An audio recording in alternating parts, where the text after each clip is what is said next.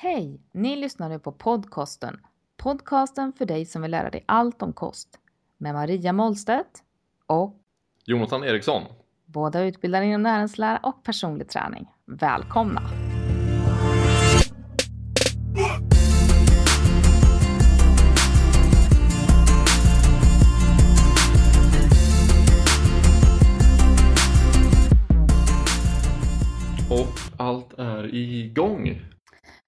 Är igång, ska vi säga mors, mors, mors då?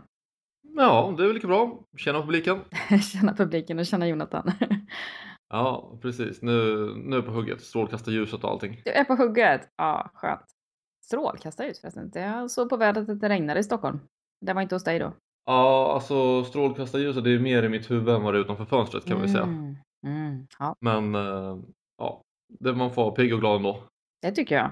Framförallt nu vi blir bortskämda med så skön påskhelg. Så att, Ja. Synd att klaga. mhm. Ja, nej men eh, hörru du, vi drar väl igång då. Vi har ju faktiskt fått in en, eh, en liten reflektion ifrån en av våra lyssnare den här veckan. Mhm. Jag tänkte jag, jag läser den eh, rakt upp och ner så, så som eh, standarden säger. Eh, det är Anna-Karin som har lämnat en liten reflektion på vår Facebook-sida. Eh, hon skriver, ni pratade i senaste avsnittet om kreatintillskott och att alla inte får någon effekt utav det. Nu är min fråga, hur många dagar tar det innan jag får någon märkbar effekt under träningen? Eh, Jag undrar också om ni anser att man bör, för effektivitetens, effektens skull, ha ett uppehåll av kreatin i någon vecka. Tack för en härlig podd! Gud vad härligt att få in en sån. Och en bra fråga också. Eh, eller hur? Kreatintillskott, vilket eh, var det muskelbyggaravsnittet eh, må hända som vi nämnde det kanske då? Jajamensan. Ja, det är bra, du har koll. Ehm, vi pratade ju om den här innan du och jag Jonathan och vi eh, kom väl inte fram till något sådär jättekonkret svar på den här. Om man upplever att man får en eh, effekt eller inte eller hur lång tid snarare som det skulle ta.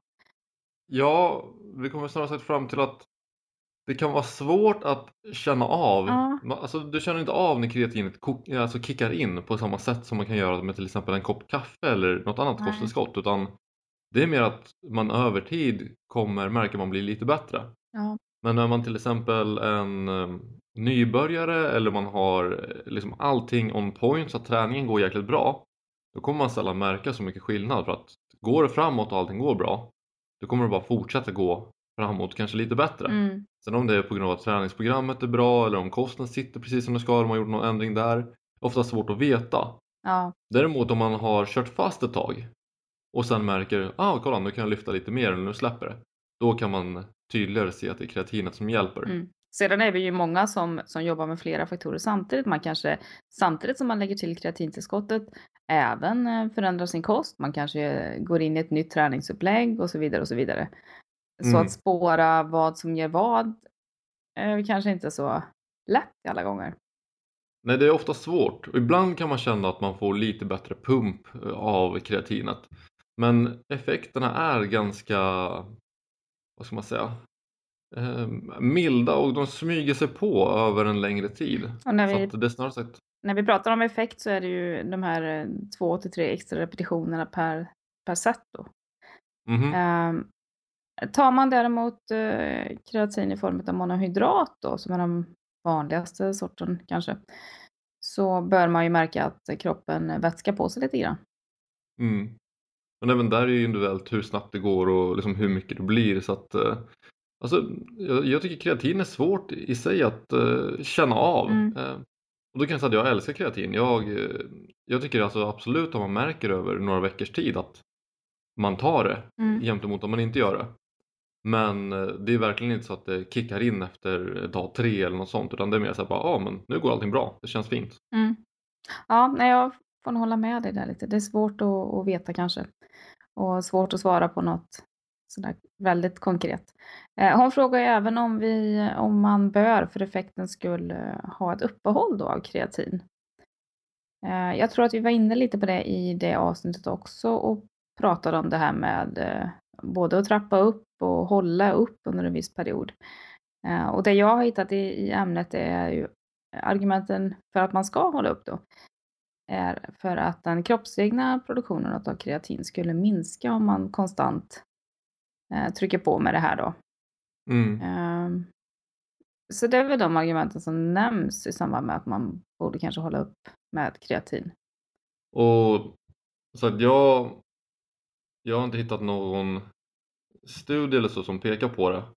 Så jag är ju lite mer skeptisk till alltså mycket som man lätt kan hitta eller läsa så. så att jag kan säga att jag kör en burk i taget ungefär. Så det är typ ja, 500 gram till ett, 1000 gram som jag kör i sträck. Och sen får man se ungefär hur lång tid det tar för mig att köpa nästa burk. okay. eh, vilket kan vara allting mellan två dagar till tre månader. Men, eh, naturlig, naturlig. Eh, jag kör en sporadisk cykel kan ja. man säga. ja. Men eh, ja, det är väl det. Ja, det var, det var reflektionen där och då. Eh, ja, men hörru du, då går vi in i veckans ämne eller? Ja, det är lika bra. Veckans ämne är stress. Mm -hmm. eh, många är vi som upplever oss vara stressade idag. Eh, eller har varit. Både vuxna och barn. Men mm. vad beror det på? Och eh, vilka konsekvenser får det på kort och på lång sikt? Är all stress negativ? Ja, i veckans avsnitt av podcasten ska vi prata om stress. Men innan vi går in på hormonutsöndring och kostråd så tänkte vi gå igenom vad stress egentligen är för någonting, eller hur? Ja. Eh, vi vänder blicken bakåt först då, tänker jag, och tittar lite på evolutionen. Stress är ju en reaktion som i grunden handlar om, om flykt och försvar. Eh, så långväga tillbaka så hjälpte de här stressreaktionerna oss att samla krafter för att hinna undan eller konfrontera ett hot, vad det nu kunde vara. Eh, då så var ju hotet kanske en björn då som kom rullande genom blåbärssnoren i skogen. Vem vet? Mm -hmm. eh, hoten idag som får oss att reagera på liknande sätt, de är ju betydligt mer komplexa. Eh, ja, utan att underdriva hur insatsen var faktiskt slåss mot en björn då kanske. Ja, jo. Eh. Det var att kolla Revenant och se om man skulle vilja ta, ta sig an det eller inte. Ja, men problemet tycks i alla fall vara då att eh, eh förändringar går fort men människans anpassning tar tid. Mm. Eh, vår hjärna har ju faktiskt inte utvecklats nämnvärt under alla dessa år. Eh, och det informationsflöde som sagt som vi bearbetar idag i modern tid, det är inte ens jämförbart med, med dåtidens. Eh, ska du reda ut begreppen om kronisk och akut stress?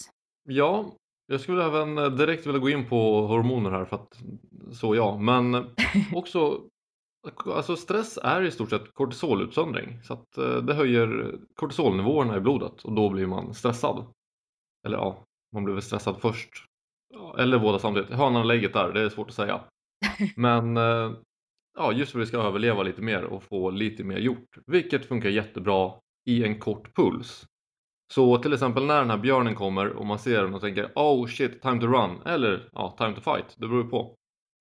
Då är det väldigt bra att vi har den här stressen som säger till oss att agera på något sätt. Det är liksom ett sätt att få oss att agera mot någonting som är ett hot för vår överlevnad. Fly eller fäkta. Precis.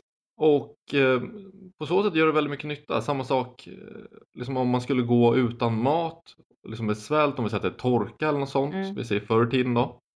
Så kunde liksom en ordentlig torka vara ett problem för vår överlevnad. Och då kunde man också ha ett mer långsiktigt kortisolutsläpp och en liksom längre stressperiod för att vi ska konstant söka mat för att vi inte ska svälta ihjäl. dem.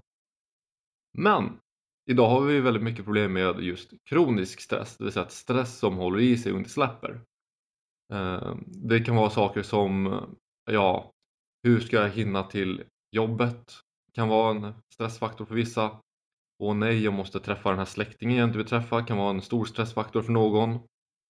Kommer jag få sparken? Kommer jag inte få sparken? Vad tycker den här människan om mig? Det finns extremt mycket saker idag som är egentligen helt eh, alltså, den saknar helt koppling till vår överlevnad. Det räcker ju bara att sätta sig i en bil egentligen och sen så alla de sinnesintrycken som man under den här bilfärden utsätts för. Uh, hur mycket information som hjärnan tvingas uh, bearbeta och, eller promenera genom en, en större stad och så vidare. Det är inte konstigt att man blir lite så vissa kommer ju liksom reagera på det som att det var eh, på liv eller död. Medan andra kommer klara sig bättre genom att kanske inte lägga samma vikt i de här olika intrycken som man får i vardagen eller vad man nu tar sig igenom. Och där kan man säga extremt stor skillnad. Akut stress är lika med positivt för att det får en att liksom, göra någon förändring eller ta en åtgärd. Kronisk stress eh, orsakar sällan att man tar samma åtgärd utan det bryter mest ner den över tid. Vi kommer gå igenom mer på vad som händer med mm. olika hormoner och liksom hur kroppen reagerar på det sen. Men en sak som är ganska intressant, eh, jag började läsa en bok om just stress som heter på svenska blir det Varför zebror inte får magsår. Mm. och då pr pratar man just om hur zebrans stressfaktorer är ett lejon som kommer typ ifrån ingenstans och den måste antingen springa eller så liksom blir den attackerad så den är skadad men den måste fortsätta springa för att överleva. Mm. Och lejonet i sig har andra stressfaktorer, den är hungrig, den måste jaga ikapp den här zebran för att kunna äta och kunna överleva därigenom. Men så hörde jag en bekant som sa att hästar kan tydligen få magsår. De är ändå två ganska lika djur. Mm. Men hur mycket av de här livsfarliga grejerna har hästar att oroa sig över idag? Också frågan. Då börjar jag tänka så här, ja, men kan det vara att man reagerar på alltså den här kroniska stressen på grund av att man faktiskt saknar livshotande saker att ta hänsyn till så som zebran har gentemot hästen? Mm. Det, kanske behöver man bara sätta sig själv i livsfara lite oftare för att ta det lite lugnare resten av tiden. Okej, ja. Vem vet? Eller inte. Ja, eh. jag vet inte riktigt. Jag, jag är lite tveksam där. Men uh, det är kanske ingenting jag skulle tipsa mm. om. Du kanske inte skulle tipsa om det eller? Uh, nej, du nämnde ju det att det finns uh, att stress kan ha en negativ påverkan. men också att det kan kortvarigt ha en positiv effekt. Då, det vill säga att vi kanske överlever eller orkar slå ner det där lejonet eller björnen. Mm. och den akuta stressen, alltså när stressen faktiskt gör nytta, om vi nu mm. kan sätta det i något sammanhang, är ju när vi tränar. Då jagar vi den där och stressar upp kroppen för att få ja. effekt. Um, jag skiljer gärna bara för enkelhetens skull på stress och press. Mm. Stress mm. är någonting som påverkar vår prestation negativt. men en viss press däremot kan ju faktiskt påverka vår prestation eh, positivt i olika sammanhang. Om det nu är på kontoret eller om det är i, i vardagen eller om det är i, i träningen så att säga. Absolut, och mycket där har ju med hur man individuellt svarar på mm -hmm. en viss stressfaktor eller vad man ska kalla det. Ja, hur man upplever stressen. Mm. Um, ja, det finns ju olika former av stress. Du nämnde några där. Vi har ju fysisk stress. Mm -hmm. Om vi nu ska försöka kategorisera dem lite grann. Uh, då har vi träningen exempelvis. Vi har även uh, om man går på ett energiunderskott. Det belastar ju kroppen med eh, stress. Ehm, våra miljöer idag med kemikalier, tungmetaller, sömnbrist. Uh, ja, mm. uh, vi har ju även eh, psykisk eller mental stress. Och det kan ju ja. vara den här känslan av otillräcklighet, alltså att man inte känner att man räcker till helt enkelt. Man har krav som inte man kan möta. Absolut, just psykisk stress kan komma från i stort sett vilka massiva, stora, extremt jobbiga grejer som helst till de absolut minsta grejerna. Ja. Vilka färger vi ska ha på strumpan idag till exempel.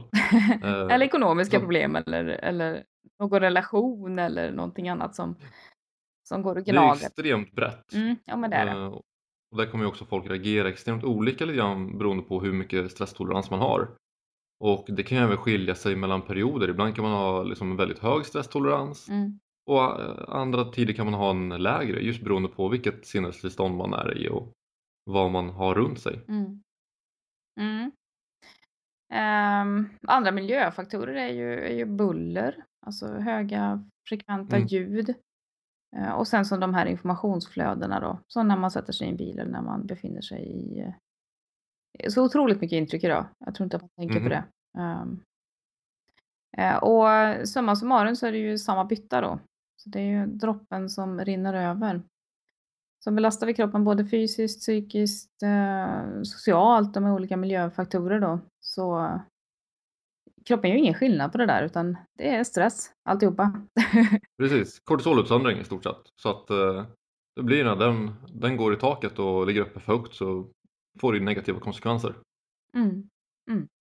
Det är det som jag tycker är så läckert om man för just stress är ju väldigt abstrakt om man säger så. Eh, Ja. Uttrycket stress. Man vet alltså just för att det kan vara så mycket olika saker som påverkar. Men just kortisolnivå, den är extremt lätt att ta på. Det, man gör en mätning och sen kan man se hur det ligger till. Ja.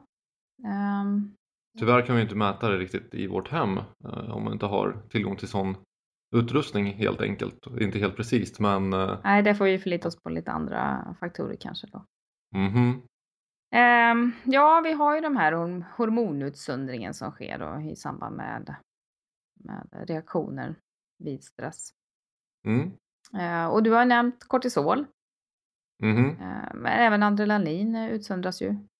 Ja. Eh, båda utsöndras via binjurar, binjurarna. Det var svårt att säga tydligen. Ja, Eh, det. eh, och det leder till att vår puls ökar. Eh, blodsockret höjs ju. Det frigörs ju eh, glykogen från levern samtidigt Mhm. som eh, insulinutsöndringen begränsas. Eh, Ja. Magen kan rasa vid extrem stress, alltså att eh, kroppen bara släpper på då rent eh, uttryckt. Ja. Den ska inte hålla på och smälta någon mat här inte. Han har ju fullt upp med att fly från björnen. Jag måste bevara all energi till rörelse Ja, och precis. Det är ju verkligen en urkraft det här som eh, Mhm. eh, bidrar till att vi får mer energi och muskelkraft. Eh, ja, adrenalin, det verkar ju antikatabolt, alltså det minskar ju nedbrytningen av den här muskelmassan medan eh, kortisol eh, gör tvärsom. Mm.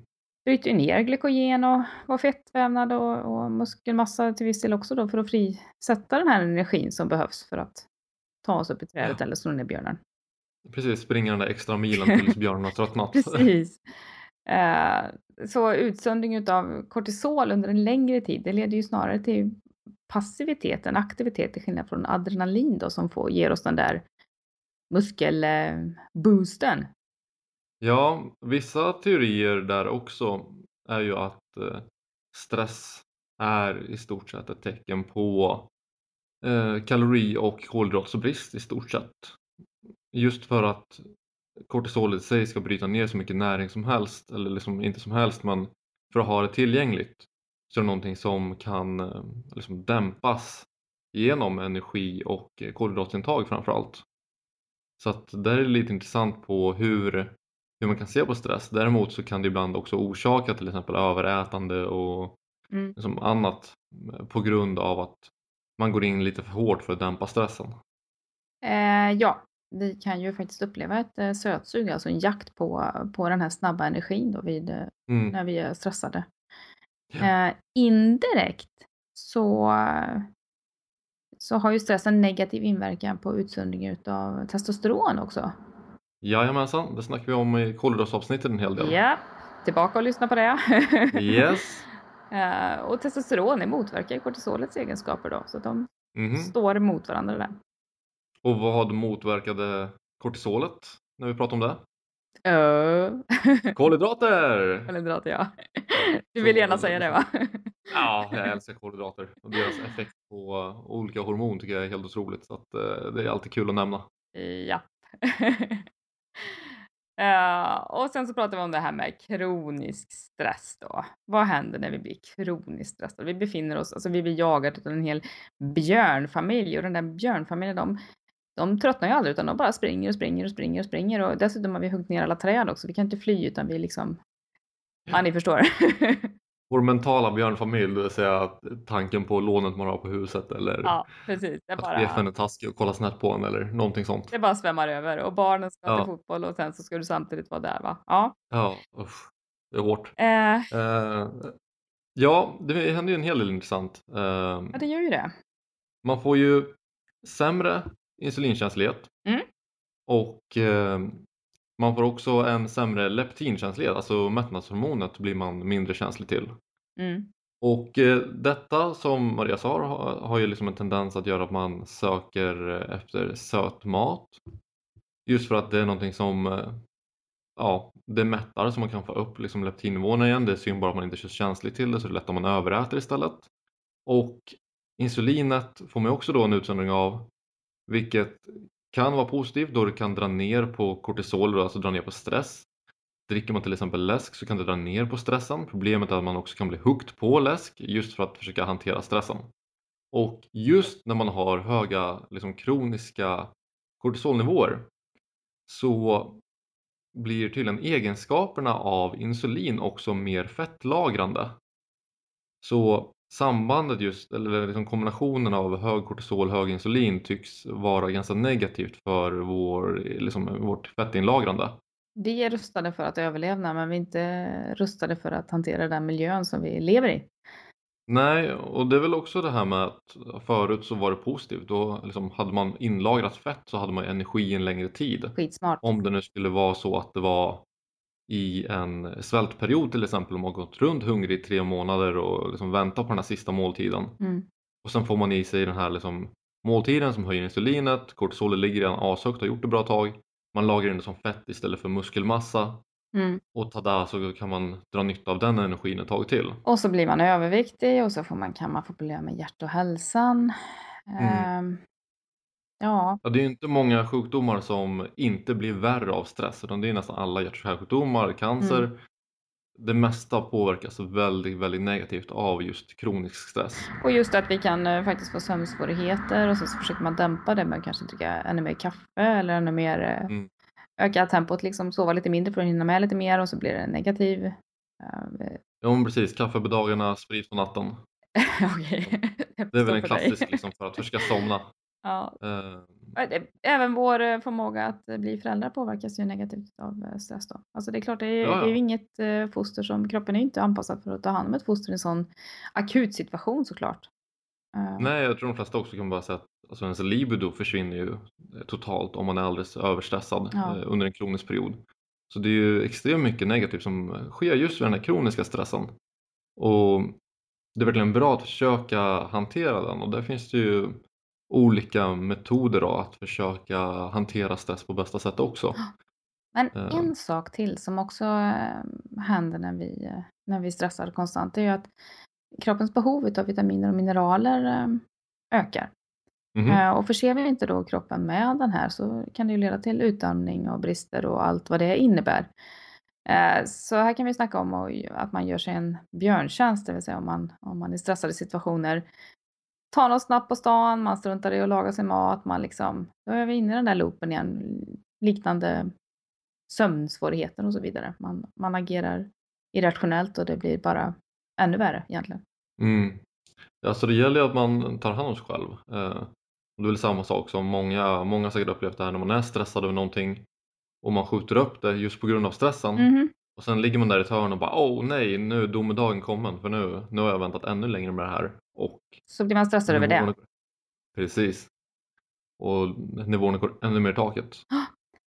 Annan grej också är det här med att man blir mer eh, benägen att förlita sig på ens eh, belöningssystem. Alltså framförallt dopamin. Eh, Mm. Så att man gärna liksom går på det här söta. Eh, olika liksom beroenden är lättare att triggas igång om man har höga kortisolnivåer. Mm. Det vill säga man kanske tar till gambling, droger, sex, sprit. Alltså sånt som är lätt att eh, bli beroende av på grund av att det är en stark trigger för dopamin och belöningssystemen.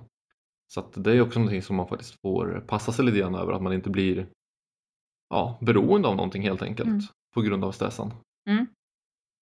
Eh, hur ska vi då veta att vi är stressade eller inte? Om man inte spontant kan säga att jag känner mig väldigt, väldigt stressad. Det finns ju som du sa olika metoder för att eh, skatta det här då. Eh, Mm. man skulle kunna mäta sin eh, vilopuls om man har koll på den. Vilopuls är ett bra sätt att hålla koll på hur eh, stressen Det är ligger. någonting man kan göra själv också. Men det kräver ju också att man, man vet om sin vilopuls i ett normalstadie så att säga. Så att man ser och kan mäta förändringen över tid då. Precis, har man varit stressad i tre månader är det kanske se- lite sent för att lista ut vad vilopulsen borde ligga på. Ja, ja. Eh, vi kan också märka att vi försämrar vår prestation. Vad det nu Mhm. kan vara, om det är på jobbet eller om det är i träning eller om det är i... Alltså utan, utan egentlig förklaring då. Ja. ja, man kan också märka att faktiskt ens tänkande hjärna och minnet funkar sämre. Eh, Mm.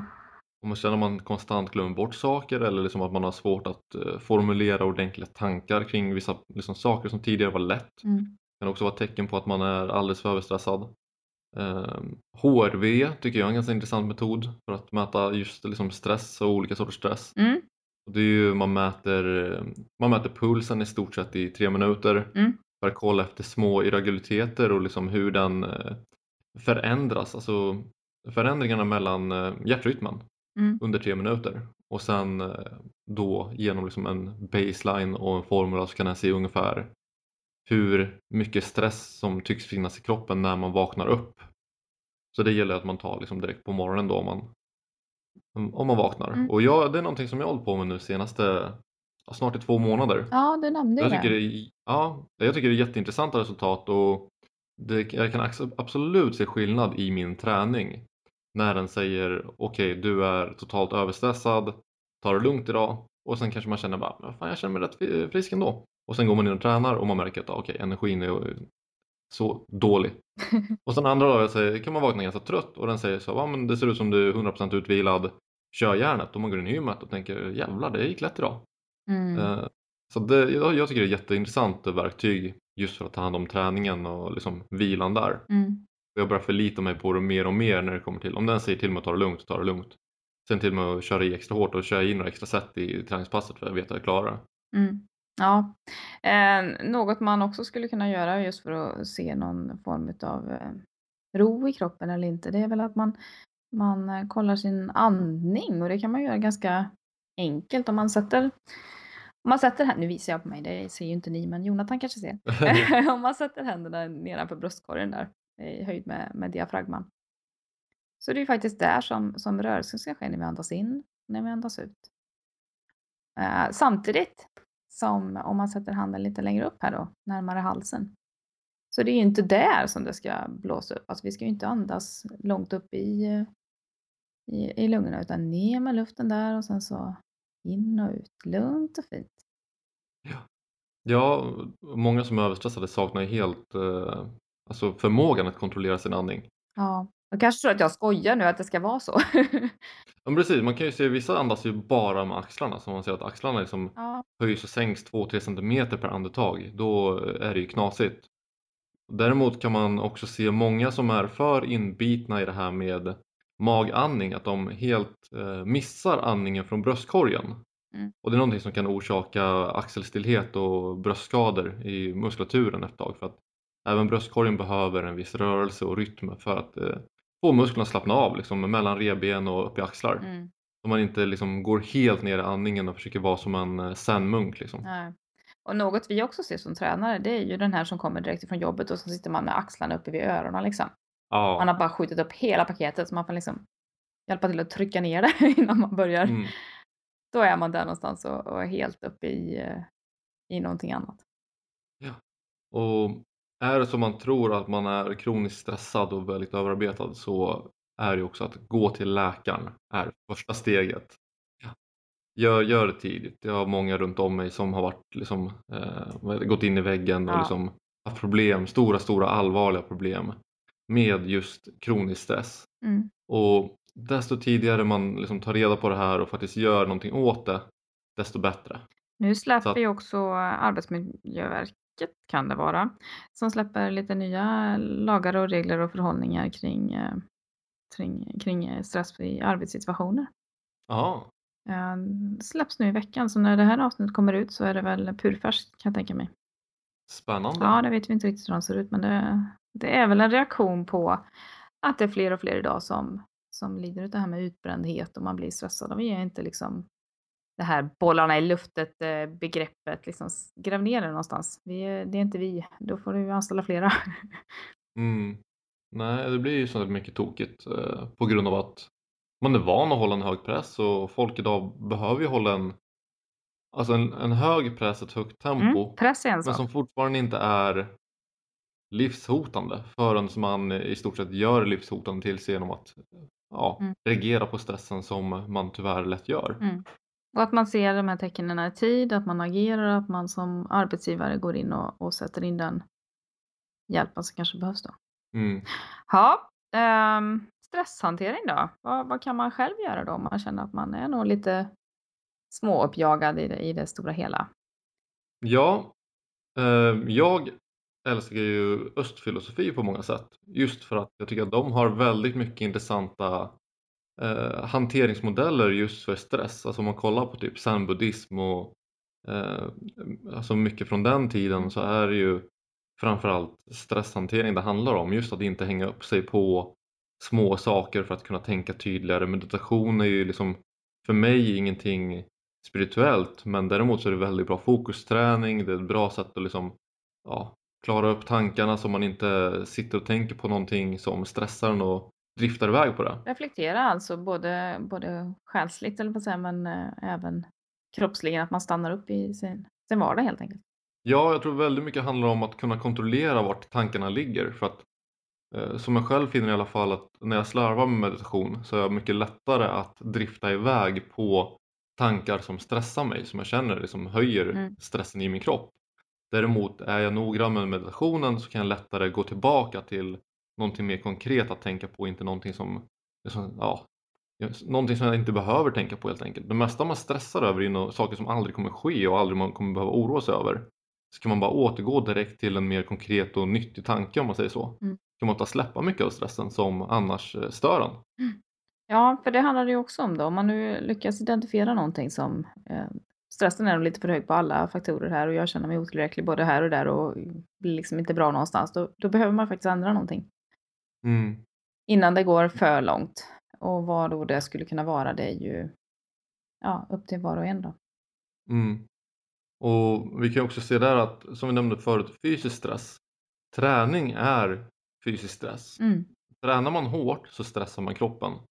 Så har man till exempel en period i livet där man har extremt mycket på jobbet, man kanske håller på att flytta och man går på en hård diet mm. och man eh, tränar som ett djur. Mm.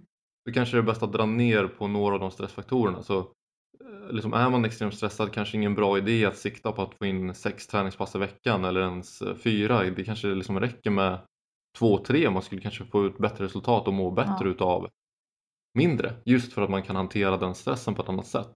Tyvärr så är det många som kanske gör precis tvärtom och dessutom så kanske man mm. ökar intensiteten i sina träningspass. Alltså man kör någon form av heat som är så poppis och tränar mycket ja. väldigt, väldigt kort och snabbt och jämnt och hela tiden. Uh, och sen så bidrar man till, man får negativa effekter istället. Mm. Um, hellre som du säger då att man drar ner på antalet träningspass, man kanske byter ut några stycken mot en längre promenad som uh, faktiskt mm. kan hjälpa oss. Och en lugn promenad, gärna i skogen, ja, jag... inte liksom en power Jag, jag ser också gång på gång att folk, folk är stressade och bara tänker ja men jag kan släppa på stressen om jag drar ut och springer en timme. Det är bara att gå ut och springa en timme ingenting som, det kanske släpper din psykiska stress under den tiden du springer. Men den fysiska stressen kommer att addera till det. Ja. Då är det oftast bättre att bara gå liksom lugnt tempo och försöka liksom klara huvudet på det sättet istället. istället för att dra in en massa extra konditionsträning. Man stannar inte på löpbandet inne i gymmet utan ut i, i det friska. Nej men precis. Och samma sak där med ens kosthållning kommer också mm. påverka. Eh, jag hittade lite grann som kollar på det här när det kommer till studier. Då såg man att folk som körde en strikt diet hade ungefär 15% högre kortisolnivåer än någon som körde på en slapp diet. Alltså de åt lite mer vad de ville och eh, de hade också ett eh, den strikta dieten hade 300 kalorier högre underskott eller lägre underskott blir det, mm. eh, än vad den slappare dieten hade. Men det är ganska stor skillnad på just kortisolnivåerna. Mm. Och går man på liksom en strikt, eh, strikt diet och man tränar hårt så är det ännu större sannolikhet att kortisolet stiger. Kortisolet i sig har en tendens att göra att man binder vatten. Det här vattnet som man binder kan göra att man blir mer stressad för du, vet, du ställer på vågen eller du ser inte någon större skillnad. Mm. Du dietar hårt, du tränar hårt. Allting borde gå rätt just nu mm. men ändå står du still. Jajamän. Det här har jag sett gång på gång på gång. Har också ett stort problem för att folk ser det här, de börjar liksom tveka på dieten. De försöker träna ännu hårdare för att få den här vikten att gå bort. Mm. Men egentligen behöver de typ sätta sig ner, kolla en bra film, ta ett glas vin och sen ta det lite lugnt. För då kan de få vattnet att släppa till dagen efter. Ja. Jag har så många gånger varit liksom, klienter har liksom, ja, flatlinat när de har gått ner i vikt. De borde gå ner liksom, i vikt ordentligt. Mm.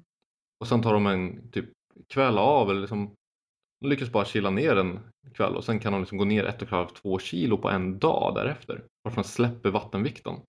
Och hur ofta har du fått den där reflektionen? Men jag är inte stressad. har du hört den? Ja, alltså jag måste säga att de flesta tycker att de är ganska stressade. Eh, och när jag frågar dem, de flesta säger väl snarare att jag är så jävla stressad Ja. än att jag inte är det. Ja. Ja, men, Men, det ju... jag tror det beror på mycket vilket, liksom, vilket folk också. Vissa vill ju maskera det mer än andra och så. Mm. Men eh, Ja, så ja, det ännu mer fokus på maten där då. Eh, ta sig tid och inte bara laga maten så att man ser till så att man får i sig de här eh, näringsämnena. Eh, utan att man kanske också, eller kanske också, man ser till att äta sin mat i lugn och ro. Alltså sitt Mm. ner och tugga maten för guds skull. Eh, ta ingenting i, i vägen. känn smaken på maten. Känn smaken på maten, liksom, njut av måltiden.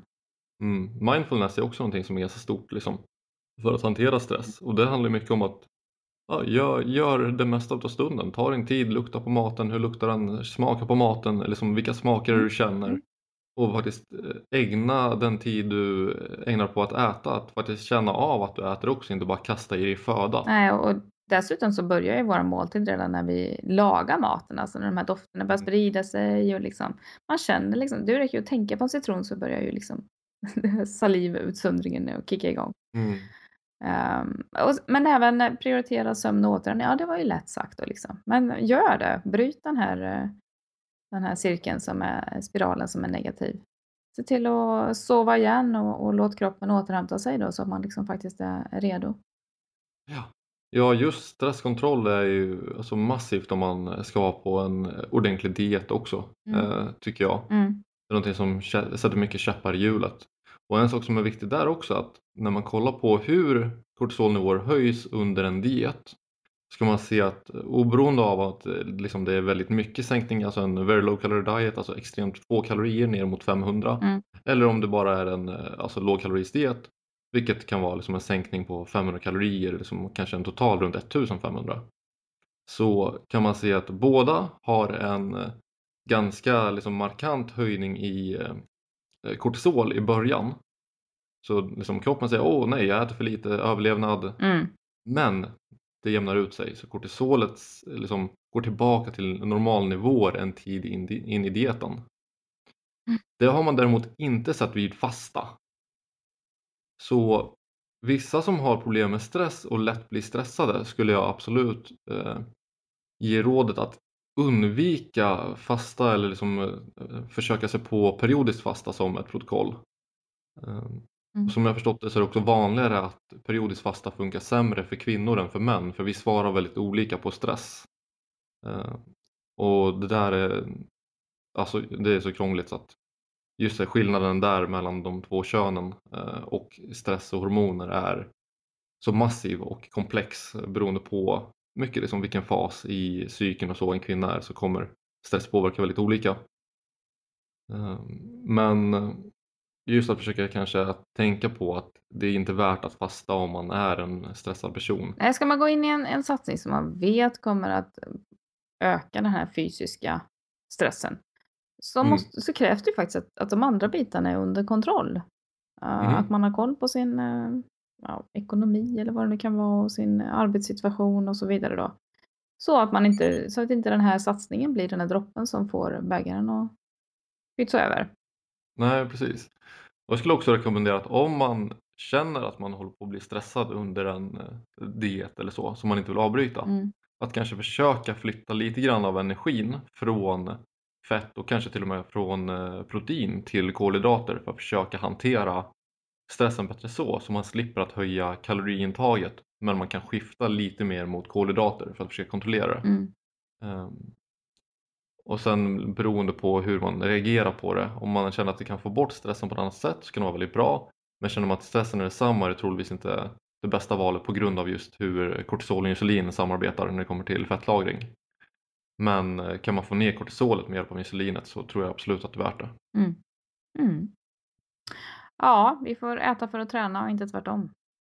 Mm, absolut, Eh, i alla fall i ett stressat stadie. Japp. Är man ganska chill då kan man ju faktiskt ja, träna för att äta men då gäller det att man kan klara av det också. Ja. Så man inte tar sig vatten över huvudet. Mm. Ja, men hörru du. har vi dragit igenom veckans ämne tycker du? Har vi eh, fått ihop det? Ja, Eller har du något mer jag, du vill tillägga? jag tror det. Jag vill nog bara nämna ännu en gång att se till det här när man har börjat på en ny diet och eh, träningsprotokoll att man inte får panik över att vikten eller liksom så stannar ett tag utan att lita på processen där om du jobbar med en coach. Ja. Få inte panik över att det står still i upp mot två veckor ibland och eh, liksom ta det bara lugnt och se den drastiska viktändringen komma så fort du lyckas liksom, kontrollera stressnivåerna. Precis, att man förhåller sig till ehm, en förändring över tid istället. Att man inte stirrar blind på vecka för vecka eller vad det nu kan vara. Utan att man, Ja, absolut. Det, det är så lätt hänt att man blir frustrerad just när man ser att ingenting händer Mm. och sen börjar man ja, slarva mer för att man blir mindre motiverad eller så. Utan det, det är någonting som kommer hända. Det är någonting vi har sett i studier sedan 70-talet, liksom att folk drar på sig mer vätska på grund av diet. mm, Det är någonting som de flesta kommer uppleva och det är väldigt få som inte kommer att ha problem med det. Så att, eh, att snarare gå in med tanken att det är någonting som kommer att hända snarare än att det skulle vara liksom någonting totalt ovanligt tror jag är ganska nyttigt att eh, vara medveten om mm. och tänka på. Ja, jag håller med dig. Ska vi ta veckans fråga nu då? Ja, vi går på veckans fråga. Du, du, du. Eh, det är Jenny som har lämnat, hon skickade ett meddelande via vår Facebookgrupp om inte jag minns fel. Mm. Hon har en fundering. Hon skriver så här. Jag har en fundering som jag undrar vad ni har för tankar runt. Jag kommer att springa mitt första halvmaraton, alltså typ 2, hum hum mil. Eh, nu i slutet av april och undrar vad ni skulle rekommendera att jag har i vattenflaskan. Mhm. Eh, köpa färdig sportdryck. Och vad ska man då tänka på när man väljer innehåll? Göra egen? Och hur skulle den kunna se ut?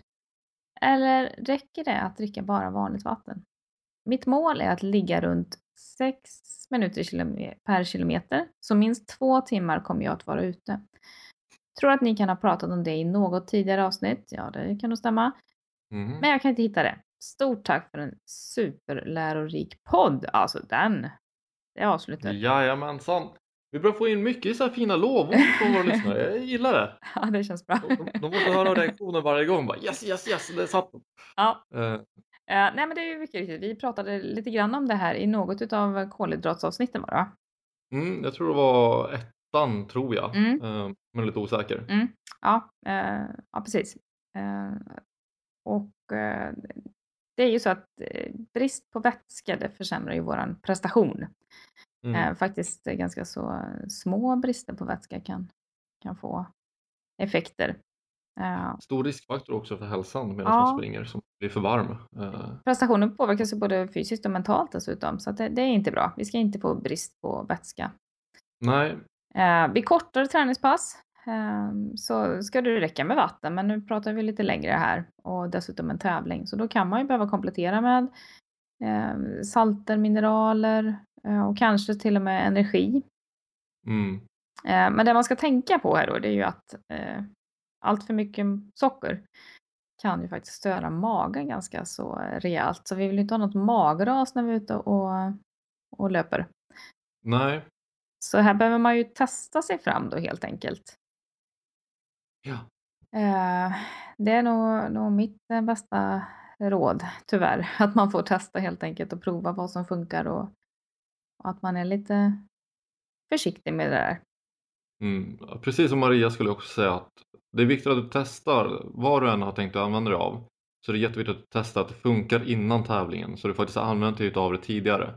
Så du inte går på någonting liksom nytt inför tävlingen för då, då vet man aldrig riktigt hur man svarar på det. Nej. Däremot så när det kommer till de här sportdryckerna så när man kollar på just fördelningen mellan olika socker eh, och hur det påverkar prestationen så är bordsocker extremt nära en eh, liksom perfekt fördelning utav sockerarter.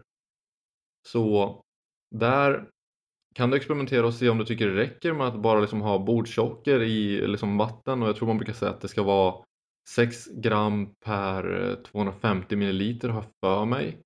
Eh, Det kan vara helt fel. Kolla på sportdrycken och se hur mycket det är, liksom hur mycket socker det är per 100 milliliter av vätska. Mm. Och eh, sen kan det vara så också att du kanske finner att du behöver mineraler eller elektrolyter beroende på hur varmt det är framförallt. Mm. Så du inte liksom får brist av det på grund av att du svettas mycket. Det kommer bero väldigt mycket på just ja, men värme, luftfuktighet, Klimatet eh, ja. Mm. klimatet. Så testa dig fram där. Du kanske kan köpa någon eh, liksom, färdig sån här, som du hittar i matvarubutiken eller som det kanske funkar jättebra för dig. Eller så kanske du klarar dig bättre med att göra någon egen som har kanske mer eller mindre elektrolyter. Mm. Eh, Så att det viktigaste är att testa dig fram och inte bara försöka dig på eh, någonting på game day när det verkligen gäller. Nej. Så jag skulle kanske liksom testa dem olika. Testa först kanske Powerade eller vad de nu heter. Och sen kanske du testar att göra en egen och sen ser du hur du tycker det funkar, om du märker någon skillnad i prestation och hur det känns och hur det smakar. Mm. Eh, Så du verkligen kan vara säker på det. Mm. Då, då vet du att du kommer få bra lopp, liksom om du är trygg med det du har i handen. Mm. Ja. Eh, Och så är eh, det. jag fick in två eh, frågor här precis lite snabbt innan, just om ämnet faktiskt, stress. Woho! Har vi svarat på dem då eller är det... Det har vi inte gjort. Nej. Jag, kan, eh, jag måste klicka fram dem här så jag läser dem rätt. Ja. Första frågan är Hur stor del av stressen i vardagen anser ni är en fråga om egna aktiva val eller samhällets fabrikerade normer? Eh, hur stor del? Mm. Jag skulle säga att 100% är ens egna val även om man inte gör valen själv. Ja, hur man förhåller sig till samhället är ju ett, i mångt och mycket i varje fall ett eh, eget val då. Sen har vi ju eh, kanske ekonomiska aspekter att ta hänsyn till och så vidare då. Hur mycket man Mm. exempelvis arbetar eller eh, hur många aktiviteter man tycker att barnen ska ha eh, efter skolan och hur man förhåller Mm. sig till, till eh, krav. Jag skulle säga att alltså, allting, allting i ens liv är ju i stort sett alltså, en själv som ligger bakom i stort sett. Eh, Och sen beror det på hur man hanterar det, hur man tar ställning till det. Man kan absolut låta sig påverkas extremt mycket av olika vi säger, reklamtavlor och saker som händer till en. Och vissa ah, liksom, andra kommer ju att inte lägga alls eh, liksom, stor vikt i det. Mycket beroende på hur, ja, hur man ser på livet i sig. Eh, jag är ju ett stort fan av eh, inte bara östfilosofi även, utan även stoisk filosofi som Marcus Aurelius och Seneca. Och de har ju en väldigt, vad ska man säga, de pratar väldigt mycket om att se på händelser utan att låta dem påverka en på liksom, ett större sätt. Det vill säga man inte stressar upp sig över dem eller blir känslomässigt eh, laddad utav olika Mm. saker och ting. Det är någonting som faller mig eh, ganska naturligt och jag tycker det, det liksom känns bra. Så jag kan inte säga att jag blir jättepåverkad av olika externa faktorer på så sätt. Men jag vet att jag har vänner och bekanta som blir extremt påverkade eh, av det. Mm. Ja, nej, och sen många bygger ju upp det här eh, situationer runt, runt omkring och, och tänker att det måste vara på ett visst sätt och så vidare. Att man köper det ena och en det andra och sen så bara alla de här tingen blir liksom en stress i sig. Man, eh, Mm. man lever på eh, ja, alla energibalans, eller på att säga, men ekonomibalans då, att alla utgifter har en, har en intäkt kanske precis då. Och blir det då minsta lilla förändringen där så, så påverkas man ju då och blir stressad ännu mer. Ja, att eh, folk eh, lever för att köpa saker de inte behöver. Utan många, om de skulle kunna sänka sina konsumtionsmönster och köpa färre saker som de faktiskt inte behöver, skulle ju kunna släppa en extremt stor del av den här ekonomiska stressen. Behöver man till exempel den absolut senaste bilen? Behöver man ny TV eller eh, senaste iPhonen eller vad det nu kan vara? Mm. Är, är verkligen det nödvändigt för en? Liksom, eller är det värt stressen det kommer orsaka att lägga x antal kronor på eh, X eller Y eller Z? Liksom? Mm. I många fall kommer ju liksom, man inte behöva ha den saken som man så gärna vill köpa men ändå så låter man sig själv köpa det och sen bli stressad över att pengarna inte räcker till i slutet av månaden. Ja. Tid är ju på ett sätt också eh, den här nya lyxprodukten. Så Mhm. att man har tid att ge sig själv och sin familj och sina barn och även egen tid, att man tar sig den tiden.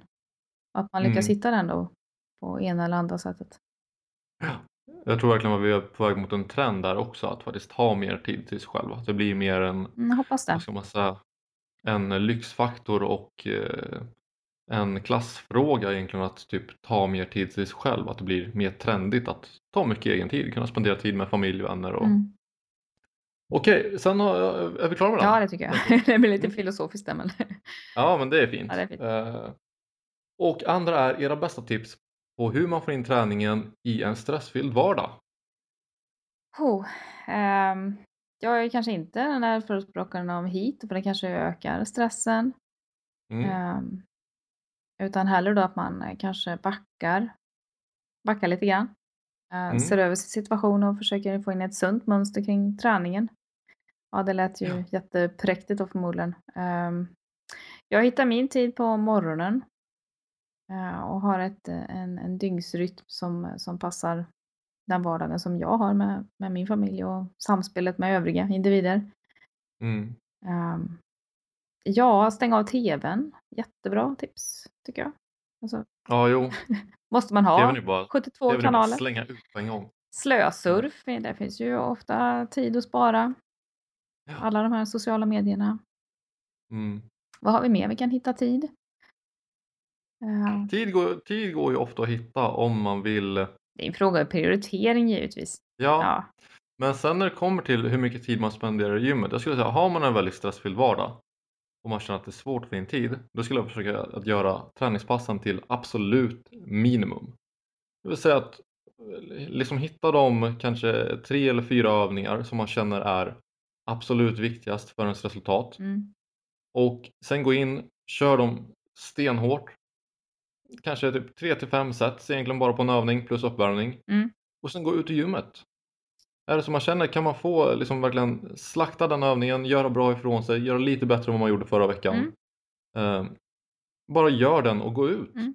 För att för många kommer det liksom fortfarande bevara bra resultat även om det kanske bara tar ja, men 20-25 minuter liksom inkluderad uppvärmning. Ja. Och så bygg inte upp de här förväntningarna på att man ska hinna med fyra eller fem pass i veckan utan det kanske räcker med tre, det är realistiskt. Och så förhåller man sig till det. För om man då inte, om man skulle tro att man skulle hinna med fyra eller fem och sen så hinner man bara tre, för att det är faktiskt det realistiska, så, Mm.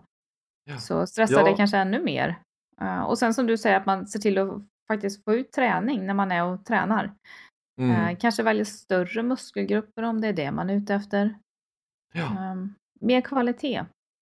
Ja, precis. Liksom bevara bara det av högsta kvalitet. Så för vissa kanske det betyder att man bara går in och kör. Om vi säger eh, bänk ena dagen, knäböj andra dagen och sen eh, liksom marklyft, axelpress eller någonting sånt. Eh, Mm. eller chins eh, tredje dagen. Bara för att försöka att gå in, mosa det absolut viktigaste och gå ut. Liksom för att spara den tiden och känna att det inte behöver ta så lång tid av ens vardag. Mm.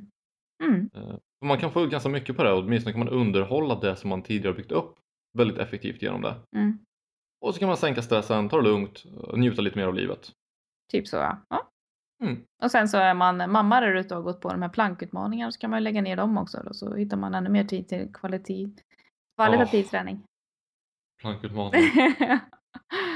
Ja, Ska vi Ja. släppa det här? Hörru du? det, det släpper vi direkt. Ja, bra. Annars blir det 15 minuter till av uh, ilska och vrede. Ja, Nej, men, fokus eh, på kvalitet på träningen så till så ja, att den matchar vad man nu har för mål helt enkelt. mm. Eh, Okej. Då, vet du vad, nu avrundar vi och sen så presenterar vi nästa veckas ämne.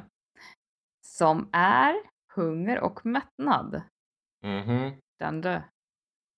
Också ännu ett extremt spännande ämne i raden av extremt spännande ämnen. Ja, det kommer bli hormon, det kommer bli tarmbiotika eller biotika. Ja, den här, Eh, vi kommer prata signaler, vi kommer prata, oj, oj vad roligt vi ska ha. ja, de- den här kommer nog bli eh, ganska teknisk skulle jag säga. För det finns extremt mycket intressant data på eh, Mm. både hunger och mättnad. Mm.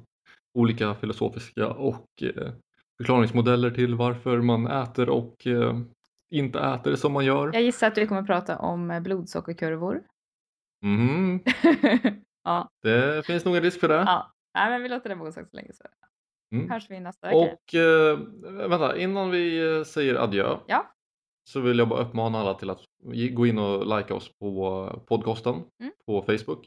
Så det är bara www.facebook.com podcasten eller sök bara på podcasten så hittar du oss där. Eh, skriv gärna hej eller liksom skriv gärna varför du lyssnar, vad du gillar med podden, om du har lärt någonting speciellt som du är liksom tacksam över. Sånt är superkul för oss att höra och det vet, hjälper oss att veta vart vi ska rikta podden även senare i framtiden. Mm. Och eh, ni får verkligen supergärna lämna recension på eh, podcasten på iTunes, Acast, eh, Stitcher, alla olika plattformar. Eller bara lämna ett betyg. Allt det där hjälper ju Mm. oss att, att faktiskt hålla den här podcasten levande om vi ska vara konkreta. Mm. Ja, absolut. Så vore verkligen toppen och super om eh, du kunde göra det. Är vi tacksamma. Mm. Big love och så vidare. Ehm, Sen kan ni ju gå in på Marias hemsida och kika runt lite grann där bland eh, olika artiklar och information. www.renstyrka.se Och så kan ni gå in på min och läsa lite vad jag har skrivit Precis. och eh, tänkt på www.jonathaneriksson.se då Jonathan med TH och Eriksson med ett vanligt K och två S. Och ni hittar också på oss på alla de sociala medierna. Eller alla var väl att ta i kanske. Men de vanliga i alla fall. Facebook, Instagram och så vidare. Via Mm. samma, samma sökord. Mm. Mm. Precis. Hej Då var det tack för oss och så ses vi nästa vecka. Ja men det gör vi. Ha det gott. Hej. Hej. Ni har nu lyssnat klart på podcasten. Podcasten för dig som vill lära allt om kost. Med Jonathan Eriksson och Maria Mollstedt. gå in och like oss på Facebook på facebook.com podcasten. Glöm inte heller bort att recensera oss på iTunes eller Stitcher. Inte bara är det jätteroligt för oss att läsa din recension utan det hjälper också, också att nå ut till fler med vår podcast.